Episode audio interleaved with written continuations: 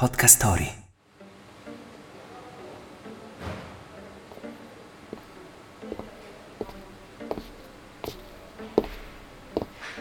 Ehi amico, posso sedermi?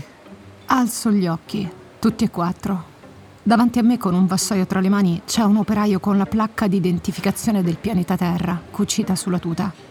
Mi fanno impressione i terrestri. Non puoi andare in un altro settore? No, respiro solo ossigeno, mi dispiace. Ah, oggi la mensa del cantiere è affollatissima. Tutti i tavoli del settore O, con ventilazione a ossigeno, sono già occupati. Il terrestre scopre i suoi denti. La prima volta che ho visto un sorriso, ho rischiato di morire per lo spavento. Credevo volesse azzannarmi. Poi il capomastro mi ha spiegato che no, no, di solito per i terrestri è un segnale amichevole. Chi lo avrebbe mai immaginato?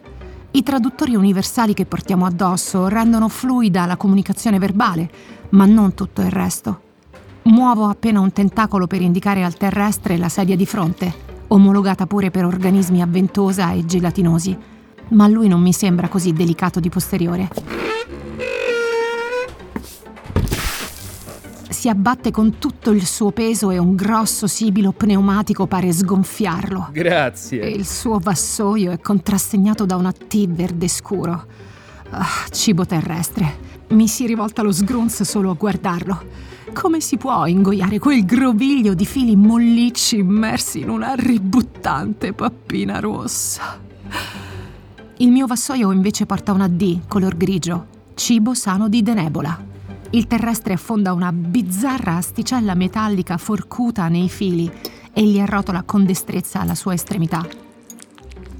Il cantiere aviostradale avanza, eh? Quelli di Andromeda dicono che siamo addirittura in anticipo sui tempi previsti. Vorrei godermi la pausa pranzo in pace, ma il terrestre non conosce il concetto di silenzio.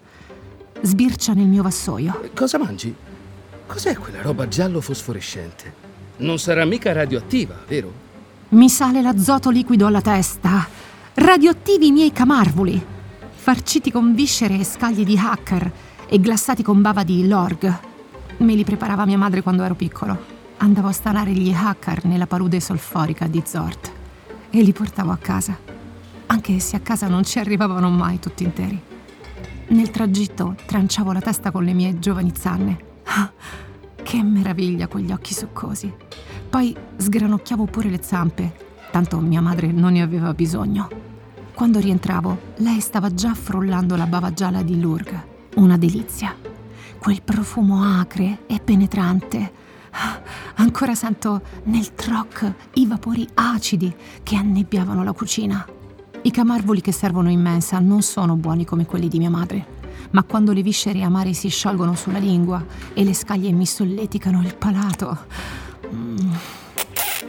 Il terrestre risucchia in maniera rivoltante uno dei fili rossastri che scompare tra le sue labbra.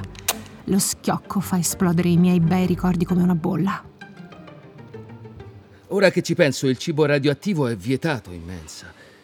Quelli di X123 hanno protestato l'anno scorso, ma hanno dovuto adattarsi per lavorare qui. Agita il suo mini tridente come se volesse infilzare le parole che gli escono di bocca. Eh, vuoi assaggiare gli spaghetti al sugo? Lo guardo inorridito con tre occhi, mentre il quarto controlla con ansia che il terrestre non mi contamini il pranzo ficcando una porzione del suo cibo nel vassoio. Lui invece indica alla mia sinistra. Quello cos'è? Qualcuno ti ha starnutito sul piatto? Affondo gli artigli nei palmi. Calma, Crix, calma. Sei qui per lavorare, ricorda, lo stipendio ti serve, hai gli alimenti da pagare alla ex moglie e dei figli che vogliono studiare su Orione. Quindi si tratta di un dolce tipico di Denebola, un quad in gelatina. Il terrestre fa una smorfia o un sorriso, non lo so, fatico a distinguere. Guadi? Sono larve che vivono sulle piante carnivore delle piane di Yumarit. È molto difficile raccoglierle, per ovvie ragioni, quindi costano parecchio. Non le trovo quasi mai in mensa, ma quando ci sono le prendo. Valgono la spesa. Se lo dici tu. Finalmente sposta indietro la sedia e si alza.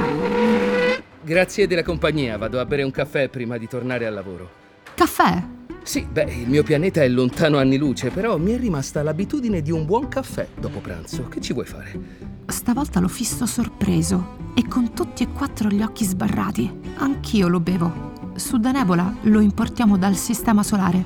Il terrestre scoppia in quel verso sguaiato che chiamano risata. Non ho nulla da temere, mi ha spiegato una volta il capomastro, recuperandomi dal soffitto dove mi ero rifugiato. Il caffè viene dalla terra, amico.